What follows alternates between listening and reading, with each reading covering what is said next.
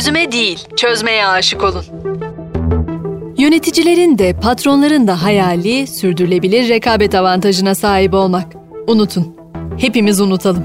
Rekabetin güçlü olduğu sektörlerde kabusa dönüşen avantaj durumunun sürdürülebilir olmadığını kabul ederek yaşamayı artık öğrenmek gerekiyor. Peki 10 yıllardır sürdürülebilir avantaja sahip olan şirketler yok mu? Var elbette. Eğer General Electric, IKEA, Unilever, Çin merkezli Singtao biracılık ve Swiss sigortacılık gibi bir kısım hisselerinizi almadıysa huzurunuz kaçmaya devam edecek demektir. Peki sürdürülebilir avantaja sahip olmak mümkün değilse sektörün güçlü diğer şirketleri rekabet etmekten vaz mı geçsinler? Elbette hayır. Columbia Business School profesörlerinden çok sayıda iş kitabının da yazarı Rita Gunter McGrath epey önce geçici avantaj kavramını ortaya attığında İşler iyi gidiyor, durumu idare edelim zihniyeti bu yeni söylemden pek hoşlanmamıştı. Öyle ya, bu yaklaşım şirket yönetimlerine sürekli iğneli fıçıda olacağını hatırlatıyordu. Elbette bazı sektörlerde sürdürülebilir avantaj bir hayal. Örneğin tüketici elektroniği, hızlı tüketim ürünleri, yayıncılık gibi çalkantılı sektörler sürekli değişimden nasibini alıyor. İşin bir diğer yanı da teknolojiyle hızlanan her süreç şirketlerin aynı anlayışla uzun yıllar boyunca aynı stratejide kalamayacağını söylüyor. Kaldı ki bir uyarı da stratejistlere. Bir strateji için 6 ay aynı verilerle zaman kaybetmek kadar şirkete zarar verecek başka bir şey daha yoktur. Peki ne olacak? Sürekli değişimin tek çare olduğunu söyleyelim. Bir de küresel örnek var. 1990'ların devasa tekstil şirketi Milliken Company. Şimdilerin yenilikçi tekstil ve kimya ürünleriyle tanıdığımız şirketin tüm rakipleri Çin'deki ucuz insan kaynağı avantajı nedeniyle üretimlerini uzak doğuya taşırken fırsatın sektörde değil, sektörün ekosisteminde olduğunu gördü. Akıllı, zeki ve çevik şirketlerse sürdürülebilir avantajın değişmez bir kural olmaktan çıktığını, yeni normalin geçici avantaj olduğunu çoktan keşfettiler. Geçici avantaj yakalanır mı? Nasıl?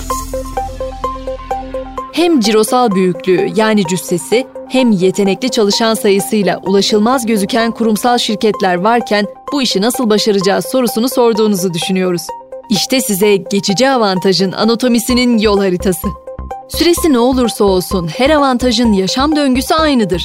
Tek mesele bu döngüyü yöneten liderin yeteneğidir.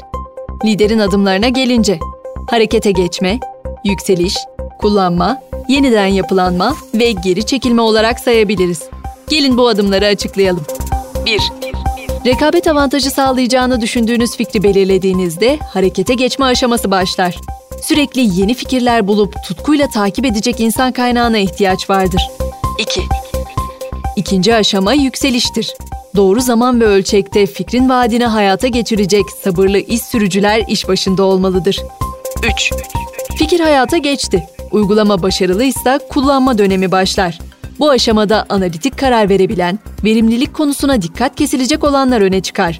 Avantaj zayıflamaya başladığında verim odaklı çalışanlar uyarıları görüp durumu üst yönetime aktarmalıdır. 4. İşte bu noktada çeviklik devreye girer.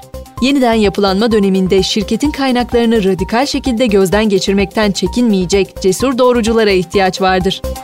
5 aşkla bağlandığınız bir fikrin geri çekilme zamanının geldiğini görmekse mantıklı, kararlı profesyonellere ihtiyaç duyar.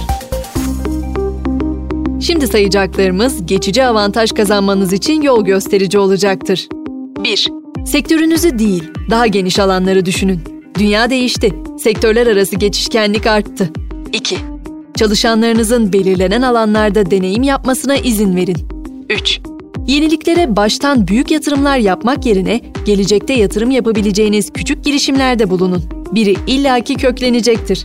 Çözüme değil, çözmeye aşık olun ve yanıtı bulmak için tekrar tekrar denemekten bıkmayın. 4.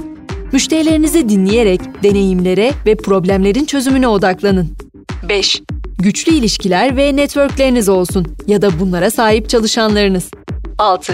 Yeniden yapılanmada kırıp dökmeyin. Geri çekilirken müşterilerinizi üzmeyin, ürkütmeyin. 7. Erken aşama inovasyon hem iyi hem benimsenmesi zordur. Henüz demlenmemiş ürün ya da hizmeti sunarken acele etmeyin. 8. Deneyimleri yineleyerek öğrenme yöntemini benimseyin ve geçici avantaj kazanmanın hızla ilişkisini asla unutmayın. Hele durun bir bakalım ne oluyor diyen liderlerin zamanı çoktan geçti.